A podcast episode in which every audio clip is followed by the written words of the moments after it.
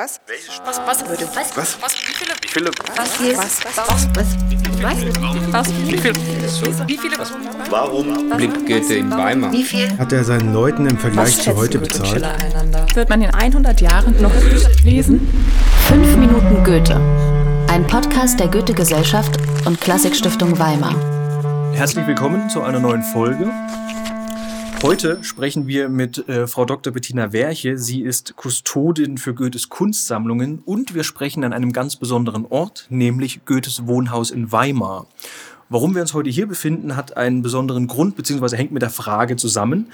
Denn die Frage, die wir jetzt an Frau Werche stellen, lautet, warum wohnten August und Ottilie, also Goethes Sohn und seine Schwiegertochter, in einer kleinen Wohnung und nicht in einem großen Haus? August von Goethe und seine junge Frau Ottilie wohnten in einem großen Haus. Sie hatten einen separaten Bereich in der Mansarde, das wurde exklusiv für sie ausgebaut und sie profitierten von allem, was ein großer Haushalt ausmacht, nämlich dass Personal da war, dass die Versorgung gesichert war. Sie hatten beide oben eigene Zimmer, eine kleine Küche, das heißt also wahrscheinlich nur eine kleine Wärmeküche. Und das alles, was den Haushalt betraf, das spielte sich insgesamt in dem Haus ab. Und davon profitierten die beiden. Das heißt, sie hatten einen separaten Bereich für sich, aber konnten trotzdem das gesamte Haus äh, des Vaters oder des Schwiegervaters Goethe natürlich nutzen. Dazu gehörten die großen Gesellschaftszimmer, die Goethe hatte. Also wenn größere Gesellschaften äh, zu Gast waren, dann waren die selbstverständlich unten in den repräsentativen Räumen. Und der Wirtschaftsbereich, ähm, den man heute vielleicht beim musealen Rundgang nicht so sieht, äh, der äh, war im Erdgeschoss und der sicherte ähm, den, den Haushalt ab mit eben Waschhaus, mit Brennmaterial, mit all den Dingen, die eine Vorratshaltung natürlich auch notwendig machten. Vielen Dank. Ähm, wenn Sie sagen, äh, die beiden konnten auf alles zurückgreifen, was so ein großes Haus ausmacht. Sie haben jetzt schon die Räume genannt. Wie müssen wir uns das vorstellen? Wie viele Menschen haben hier gelebt und gearbeitet an so einem normalen Tag sozusagen? Ähm, das ist sehr unterschiedlich. Das hängt auch immer mit den Lebensphasen zusammen. Wenn Sie sagen, äh, August von Goethe und seine Frau, die hatten ja drei Kinder. Also es war ein Mehrgenerationenhaus. Der Großvater lebte hier natürlich, selbstverständlich, als Patriarch.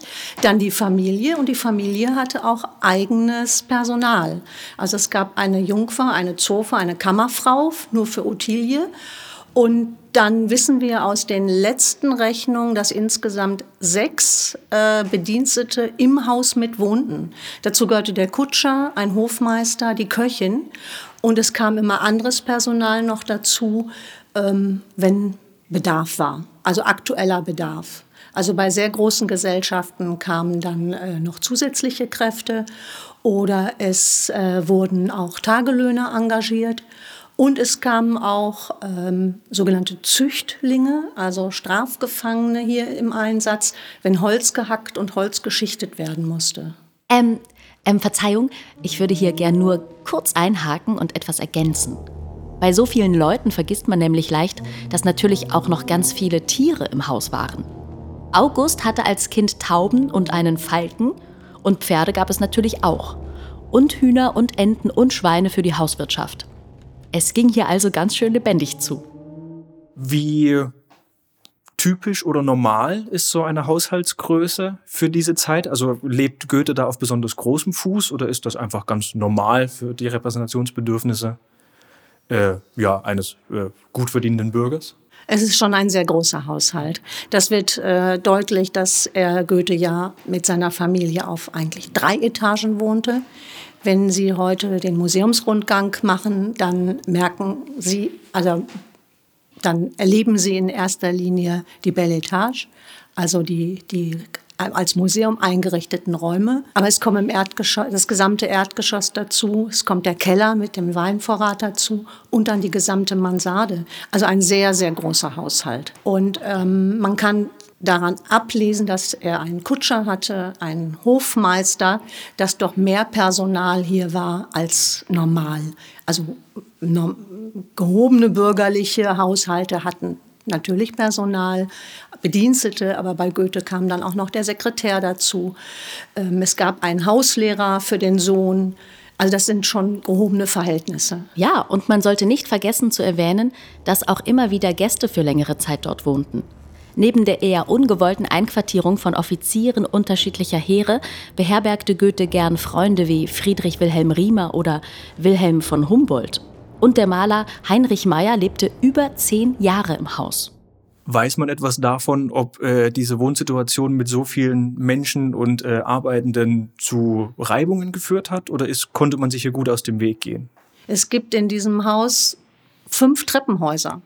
Und jetzt nicht mitgezählt die kleineren Treppen. Und das heißt, diese Treppenhäuser konnten wunderbar auch die, die verschiedenen Bewegungen im Haus ähm, voneinander trennen. So hatten also August von Goethe und seine Frau Ottilie mit dem Wendeltreppenhaus einen eigenen Zugang zu ihrer Mansarde. Hier könnte man aber ganz kurz einwenden, dass sie nicht nur ein eigenes Treppenhaus hatten, sondern auch eigene Ideen zur Umgestaltung ihres Wohnbereichs, die sie nicht alle umsetzen konnten. Schon vor seiner Ehe wollte August nämlich einen Teil der Mansarde ausbauen und durfte das nicht, weil sich der Bereich direkt über Goethes Arbeitszimmer befunden hat.